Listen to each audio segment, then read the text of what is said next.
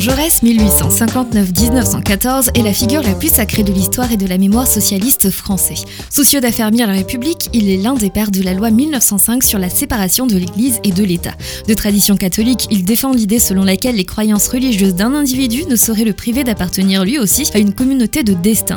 Il prend la défense du capitaine Dreyfus, puis fonde et dirige le quotidien L'Humanité.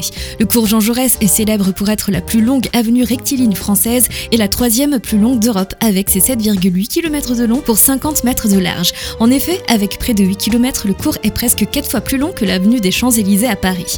Comme nous l'avons vu dans un premier temps, le cours vient résoudre un problème de crue puisque jusqu'en 1675, la rivière du Drac n'est pas canalisée, se présente sous forme de multiples bras et ramifications se déplaçant au fil des décennies. La bataille des habitants contre ces rivières est à l'origine du symbole grenoblois du serpent concernant l'Isère et du dragon pour le Drac. Par la suite, le cours Jean Jaurès constitue une digue construite empêchant ainsi le Drac d'inonder la partie est de la ville, rapidement transformée en voie de circulation. C'est là, par sa grande allée centrale et ses deux contre-allées bordées d'arbres, que le cours devient un beau lieu de promenade hors les murs d'enceinte de la ville pour les Grenoblois. De 1897 à 1949, le cours accueille l'une des deux premières lignes de tramway desservant Pont-Clé et les Saillants du Gois. De nos jours, la mise en place de la ligne E du tramway affirme la continuité urbaine et historique de cet axe nord-sud dont les perspectives ouvrent sur le grand paysage.